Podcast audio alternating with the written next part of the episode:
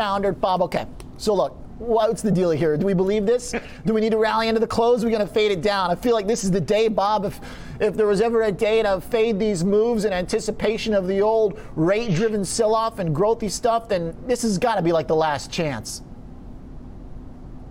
I actually think it is. I sold some more today, even though I told you that I was going to keep the rest of the Bitcoin that I had. I think I told you that last time we talked about it because I've taken my initial investment out plus, uh, actually plus double it. So uh, I've actually sold some more today. And huh. the reason is, is I think you're right.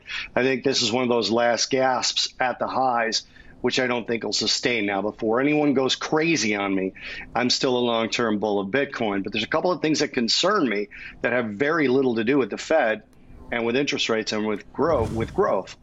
One of those things is that basically the two largest uh, populations in the world, China and India, essentially are looking for various forms of bans on cryptocurrencies. Now, there's still a big world out there, and there's likely to be some illegal transactions in there somewhere, although I wouldn't risk doing it in China, quite frankly. Uh, but that concerns me a lot. And then the other thing that concerns me is that you are. I don't know if I agree with what Jerome Powell's been saying, and I was still watching the press conference. What in terms basically of up until when I came on with you guys. Well, he says we're going to get to 2.4 percent and then come back off. I don't know how we come back off unless there's a rash of businesses reopening. I go back to the November survey by Yelp that said somewhere in the range of 60% of businesses that closed are going to be permanently closed. Now, maybe he thinks that we come back off of the inflationary track simply because there won't be more fiscal stimulus, but I don't think there's a political will for no more stimulus. So I just see rates going back up. Today they fell precipitously after the FOMC, as you know, from about 168 and change to about 162 and change on the 10 year. I just don't know if we come back off from 2.4 back down to below 2 and then maybe up later. I think we go up and we stay up inflationary, especially OJ at the beginning. they keep talking about you can't go to dinner more than once, but you can go to dinner seven days a week because you miss it. About the demand concerts pickup. or the like.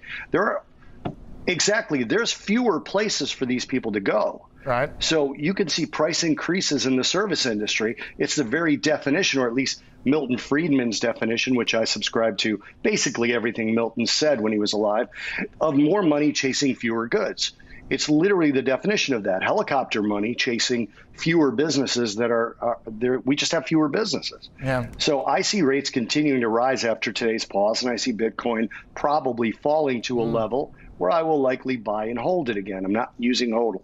Yeah. Okay. Well, first of all, I'm with you on the disagreeing with the one dinners thing because I do one with my girl, and then when I'm at 2 a.m. Call of Duty and I need another round, boom, that's when Grubhub comes in. Okay. So yeah, I'm doing two on a regular basis.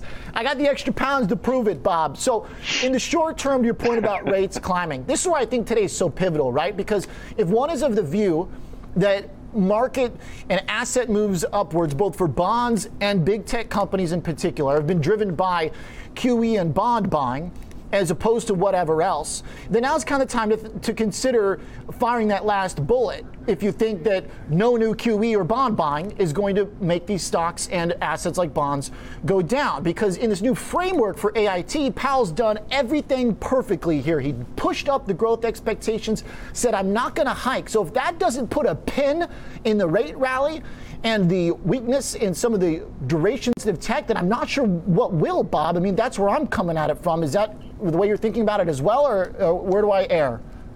Yes.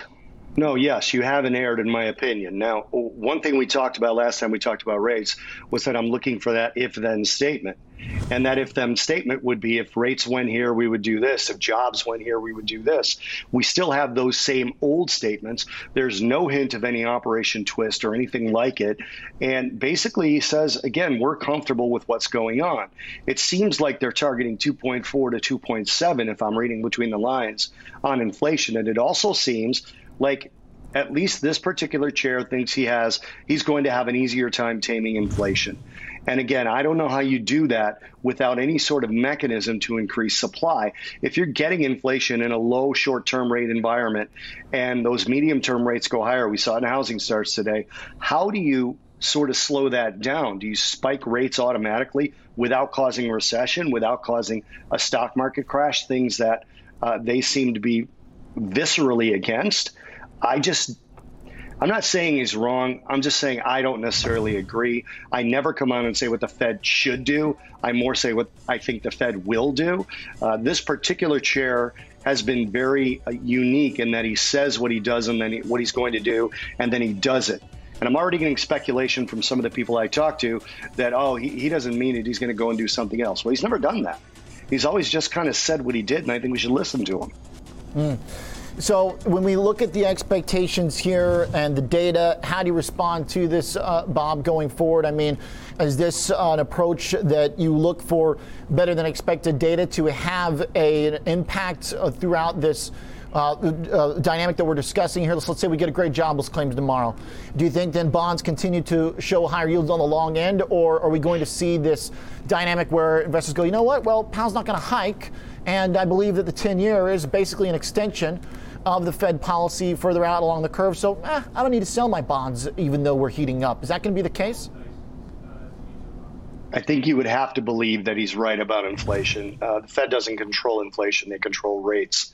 So uh, I do think that it's a good time to potentially look at shorting the 10 year futures, possibly shorting the 30 year futures. I haven't done it yet for the record, uh, but it looks like a good time to look into those kind of trades to me and maybe getting ready for a larger event in equities that might not happen until June or July, uh, maybe even August. But as you see the dot plots. They haven't moved, but they're more subscribed to a different view. But yet the Fed is remaining this dovish. I think it gets concerning, and I think you have to set up for that concern. Okay. All right, so setting up for that concern, Bob with a short term fade on Bitcoin, but not giving up the case for inflation that uh, proves out uh, Bitcoin's potential utility, if I'm paraphrasing fairly on that, and then also looking for a little bit of a fade and some of the uh, kind of reaction here. Yeah, no, you paraphrase it perfectly. I'm going to buy a dip in Bitcoin that I think is coming, and I think higher rates are right around the corner again. All right.